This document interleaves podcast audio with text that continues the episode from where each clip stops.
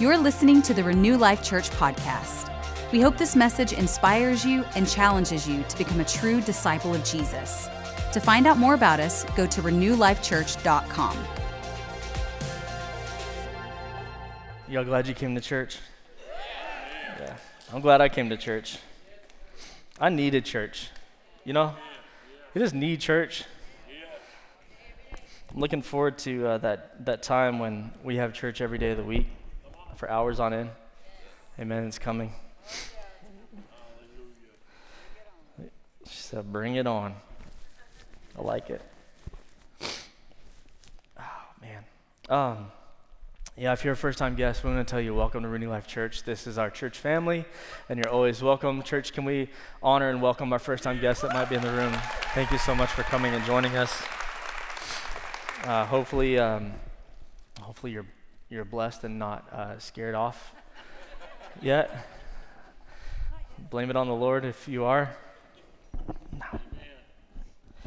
No. Um, testimony last week was just a radical week.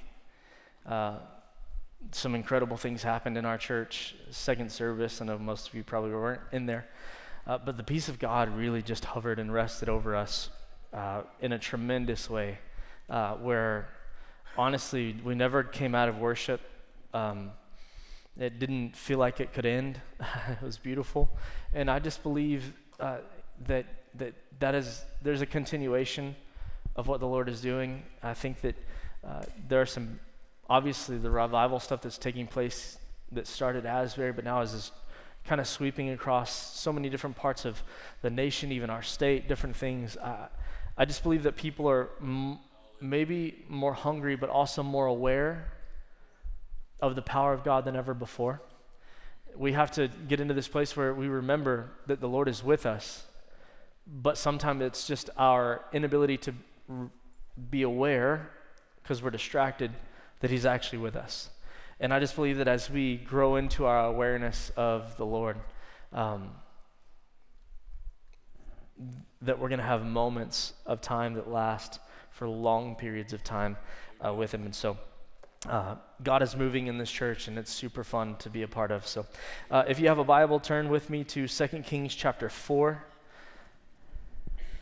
We're going to start in verse 1. I'm going to read out of the New Living Translation. If you didn't bring your Bible, it'll be right here behind me on the screen. It says, uh, One day the widow of a member of the group of the prophets came to Elisha and cried out, My husband who served you is dead, and you know how he feared the Lord. But now a creditor has come, threatening to take my two sons as slaves. What can I do to help you? Elisha said, or asked. Tell me, what do you have in the house? Nothing at all except a flask of olive oil, she replied. And Elisha said, Borrow as many empty jars as you can from your friends and your neighbors. Then go into your house with your sons and shut the door behind you. Pour olive oil from your flask into the jars, setting each one aside when it is filled. So she did as she was told. Her sons kept bringing jars to her, and she filled one after another. Soon every container was full to the brim. Bring me another jar. She said to one of her sons, There aren't any more, he told her. And then the olive oil stopped flowing.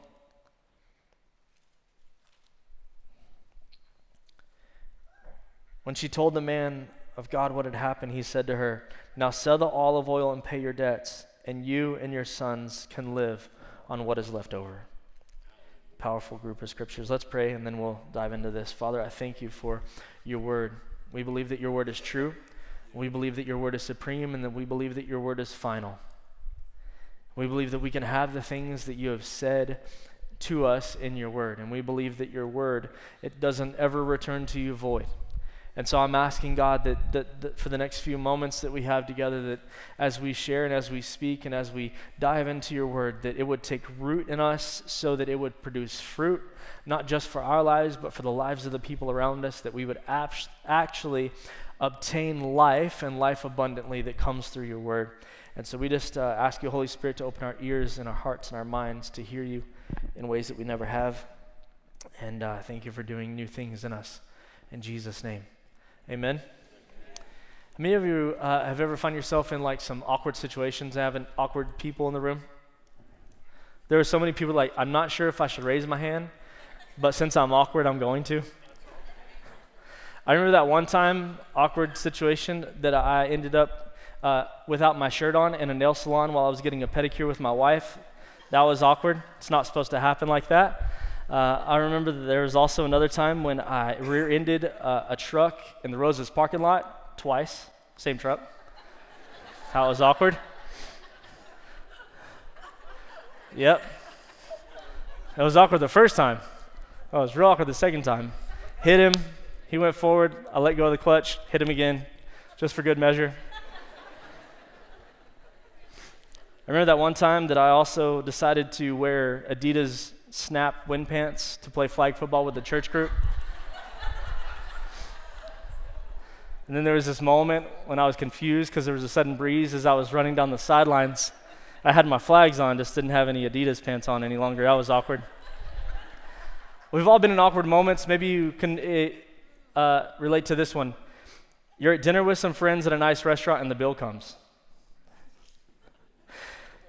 Oh, yeah, the nervous laughter disproves awkwardness. It's like the bill comes and everybody seems to want to grab it, but all of a sudden people start suffering from like T Rex arms. And they're like, I kind of want to grab it, but I kind of don't want to grab it. So somebody else grabs it and you're like, oh, you didn't have to do that for us. You're so nice. Thank you. The whole time you're like, you're so sweet. I was going to grab it, but I, I'm actually not going to grab it. It's always awkward unless it's your parents. And then you're like, yeah, you got it. It's fine. it's fun. Awkward is, uh, is funny. You know, sometimes people are really awkward with God. You ever been awkward, found yourself being just kind of awkward with the Lord? I think sometimes uh, people are awkward with the Lord when it comes to prayer and what they should ask in prayer or what they shouldn't ask in prayer. Uh, I was thinking about a friend of mine once. We were talking, visiting. He was telling me about like these heavy, deep things that he was going through, and I'm like, man, have you? That's pretty bad. Like, I'm glad that you're talking to someone, but have you offered this to the Lord in prayer? And he's like, oh no. He's like, he's got way bigger things to deal with than this. Like, I don't want to bother him with this. And I'm like, don't be so awkward with the Lord. Like, I think sometimes people get in these places where they, they don't want to ask the Lord for too much, as if he can run out. They so our, our prayer and sometimes people's prayers they become really moderate. But god is not a moderate god. He's a lavish god right ephesians tells us that he uh, is able to do exceedingly abundantly above all that we could ask think hope or even imagine uh, he is this kind of god that is an over the top kind of god he's the he's the kind of dad that wants to make sure that his kids have everything that they actually need and then he just kind of gives you some uh, extra sometimes um, he is over the top. I mean, he paves his streets in gold. Like, there's a lot of other materials that he could have used, but he chose gold. Like, he is an over the top, not moderate kind of God. And the fact of the matter is this because there's no limit to God's supply, there's no limits to what he can and will do for you. I think half of y'all believe me. Amen. We'll get there. Because there is no limit to God's supply. There's no limits to what He can or will do for you. So we've been following, uh, when I've spoke the last few times, we've been following the ministry of Elisha, and uh, we've learned that Elisha is, his ministry was this foreshadowing of what was to come with Jesus and all that Jesus did for us. And, and the story that we started reading today, this is like a desperate situation. Uh, things are looking really bad for this lady. She's lost her husband. Now, uh, some people are on, on, their way and threatening to come and take her two sons to make them slaves so that she could actually pay back what is owed. So, it, this is a really, really dark situation. And I don't know if you've ever been poor or if you've ever been broke, but when you're, when you're poor and when you're broke, anything is something. It doesn't take a whole lot to get you by. And so, they're in this place where they just need something to actually get them by. But God is about to paint this picture of who He really is and who He really wants to be for us in this story. So if we flash back into that story in 2 Kings, it says, And Elisha said, Borrow as many empty jars, think about that, as many empty jars as you can from your friends and your neighbors. Then go into your house with your son, shut the door behind you, pour olive oil from your own flask into the jars, setting each one aside when it's filled. So she did as she was told. Her sons kept bringing her jars, and she filled one after another. Soon, every container was full to the brim. Crazy, interesting thing. He tells her to take oil from her own flask to fill up the jars. She knew how much oil she had. Yet it wasn't enough oil to sell in order to pay off her debt so that her sons and her could live on what was left over until the prophet came into the story.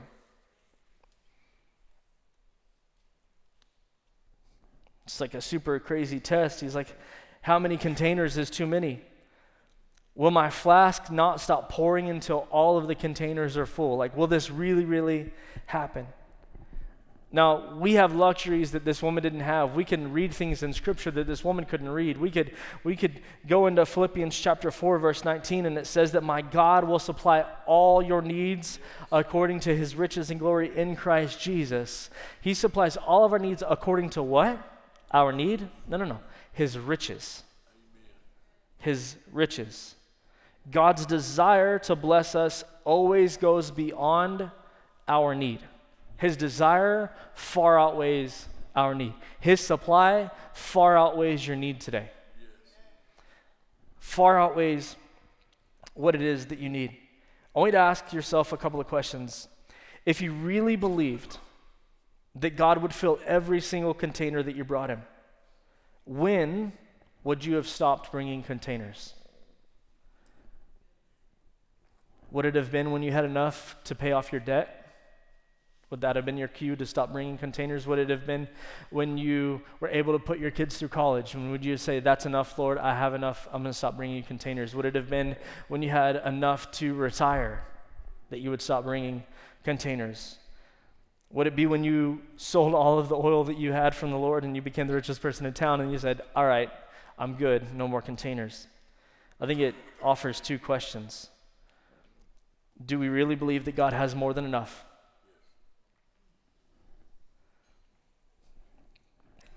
Sometimes we get we fall into these places of guilt. You ever prayed for a parking spot? HEB on a holiday. You're like, favorite parking, Lord. Come on. And you fall into this place of like, well, I shouldn't be praying for a parking spot because what if it removes a little bit of the anointing that's on God's life to heal cancer? He's not a moderate God, He has more than that. Do we really believe that God has always enough for all times, for all people, for every situation, at the same time, all the time? Yes. The second question that I would ask is this uh, Do you really believe that He wants you to have more than enough? That one can get tricky. Lots of times we're not good at receiving, really good at giving. Crickets. It's all right. You know, oftentimes when I can stay in the place of being the giver, I stay in the place of being the one that has control. It's really hard to receive things from the Lord when I have to control all of the things. Do I believe that God actually wants me to have more than enough? I can tell you this that when your heart is in position for the Lord to give you more than enough, He's giving it because He knows that when you have more than enough and He gives you an overflow, you're going to let it overflow into the lives of the people around you right? Do I believe that God wants me to have more than enough? Is God okay with me being rich? Yes. I'll answer it for you. Yes, it is. If your heart is not set on the riches, but it's set on the Lord, He will give you more because He knows that he, you'll get it out of your hands. He's okay with you being rich. Is it really his desire for you to have all of your needs met? Yes. Jesus said this in John chapter 10, verse 10 I came that they may have and enjoy life and have it in abundance. This is the Amplified Version to the full until it overflows. That is the kind of life that Jesus came to give you a life until it overflows. Until it overflows. That's why he came. The point is this is that because of Jesus, God will fill every area of your lives as long as you will rest and stop trying to fill them up yourselves. We often run on deficiency and lack when we start taking the reins and doing it ourselves. You'll expend more energy, you'll live under more stress, you'll have more fear, you'll have less time, you'll have less value in relationships if you try to do it on your own. But he tells us that he will supply all of our needs according to his riches and glory in Christ Jesus. If we find ourselves in this place of rest and stop trying to fill these things up ourselves, we'll walk into a different level of abundance. Here's what I've discovered too many areas of our lives in these moments of not finding rest, many of uh, the areas in our lives are filled with other things. It's really hard for the Lord to supply our needs when the areas of our lives are actually filled with other things. So I would say, is there room in your marriage for Him? Or do you have that figured out? Is there room in the way that you parent your kids for the Lord? Not popular opinion, but the Lord. Is there room in your job for Him? Is there room in your finances for God? What are you filling all of these areas with? Because if it's not God, you're not in a place of rest, you're in a place of works. We've been talking about this idea of the law versus grace and how the law puts us in this position where uh, all that I have in my life is due to what I am doing and what I can do. God is not interested in what you can do, He's interested in what you will do. Will you lay those things down and say, I will choose to actually, and I will believe in the finished work of Jesus on the cross, and that He actually is the one that supplies all of my needs because of what Jesus did for me? Or do I have to constantly be in this place of performance and execution of all of my traits and all of my processes so that I walk in blessing? Once you have blessing, put some things in place to steward the blessing. But don't start putting things in place and working your steps so that you get blessing. You do that after so that you steward it. You get the blessing by just believing that Jesus did it all for you on the cross. Amen? It is finished. That's what he said. Take a look at uh, John chapter 4. It says, A woman from Samaria came to draw water. I'm reading, I'm sorry, verse 7.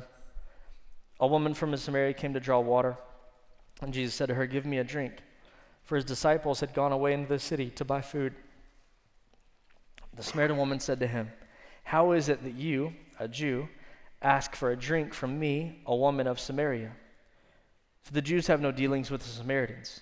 Jesus answered her, If you knew the gift of God and who it was that was saying to you, Give me a drink, you would have asked him, and he would have given you living water. The woman said, Sir, you have nothing to draw the water with and the well is deep. Where do you get this? Where do you get that living water? I want you to notice that Jesus is offering this woman fulfillment, and she's stuck on something natural. You have nothing to draw the water out of the well with. You ever been guilty of that where you put more weight on natural than you do on spiritual? Let's keep reading. Are, she says, Are you greater than our father Jacob? He gave us this well and drank from it himself, and as did his sons and his livestock. And Jesus said to her, Everyone who drinks of this water will be thirsty again. But whoever drinks of the water that I will give him, he will never be thirsty again. The water that I will give him will begin in him, uh, will become in him a spring of water welling up to eternal life. The woman said to him, Sir, give me this water so that I will not be thirsty or have to come here to draw water. What is Jesus saying here? He's saying to this woman in this moment, I am the thing that you're looking for. He's saying to us in this moment, I, I, Jesus, am the thing that you're looking for. I am the answer to your parenting issues. I'm the, I, sorry, I was fixing to step off on something. The Lord said, don't do that. Sorry. I am the answer to your money problems. I'm the answer to your marriage problems. I'm the answer to your, your job issues. I am the answer. And the best thing about Jesus is he is the answer that lasts. There's no expiration date on the goodness of God. I'm going to close here. And the prophet Elisha giving this woman in debt these instructions. And I think that it's, it's, it's interesting. So he, he tells her what she needs to do, and then it's time for her to respond. So I love this, though. Verse 5 So she did as she was told, and her sons kept bringing jars to her, and she filled one after another. Soon every container was full to the brim. Bring me another jar, she said to her sons. There aren't any more, he told her. And then the olive oil stopped flowing. When she told the man of God what had happened, he said to her, Now sell the oil, pay off your debts, and and your sons can uh, live on what is left over. The woman was in debt. Her husband had handled their finances terribly. And if he hadn't, and if he had his affairs in order, she wouldn't be in the position. But she's in this position. The problem that she, the natural problem that she was in the middle of, was actually their fault. They weren't stewarding something well. But the point is this is that Jesus is big enough to get you out of the mess that even you create. We have this mentality oftentimes like, well, I dug this hole, and now I've got to figure out a way to get out of it myself. Or I'm the one that, uh, that has indulged in this life of sin, and so now I have to figure out a way to get myself clean enough to then go back to God to actually even begin to ask for forgiveness. We have this mentality that it's a works mentality still. That because I created the problem, I have to come up with a solution and then I have to exercise the solution so that I get out of the problem. That's not what happened in the story. The grace of God came into this woman's life in a moment, and a supernatural strategy came from a prophet and said, If you'll do this, you'll have so much that you can sell and fix your natural problem, and then you can actually have more that is left over for you and your sons to live on. I'm just telling you this today that grace can get you out of the hole even if you dug it. That Jesus can make a way even if you're in the way.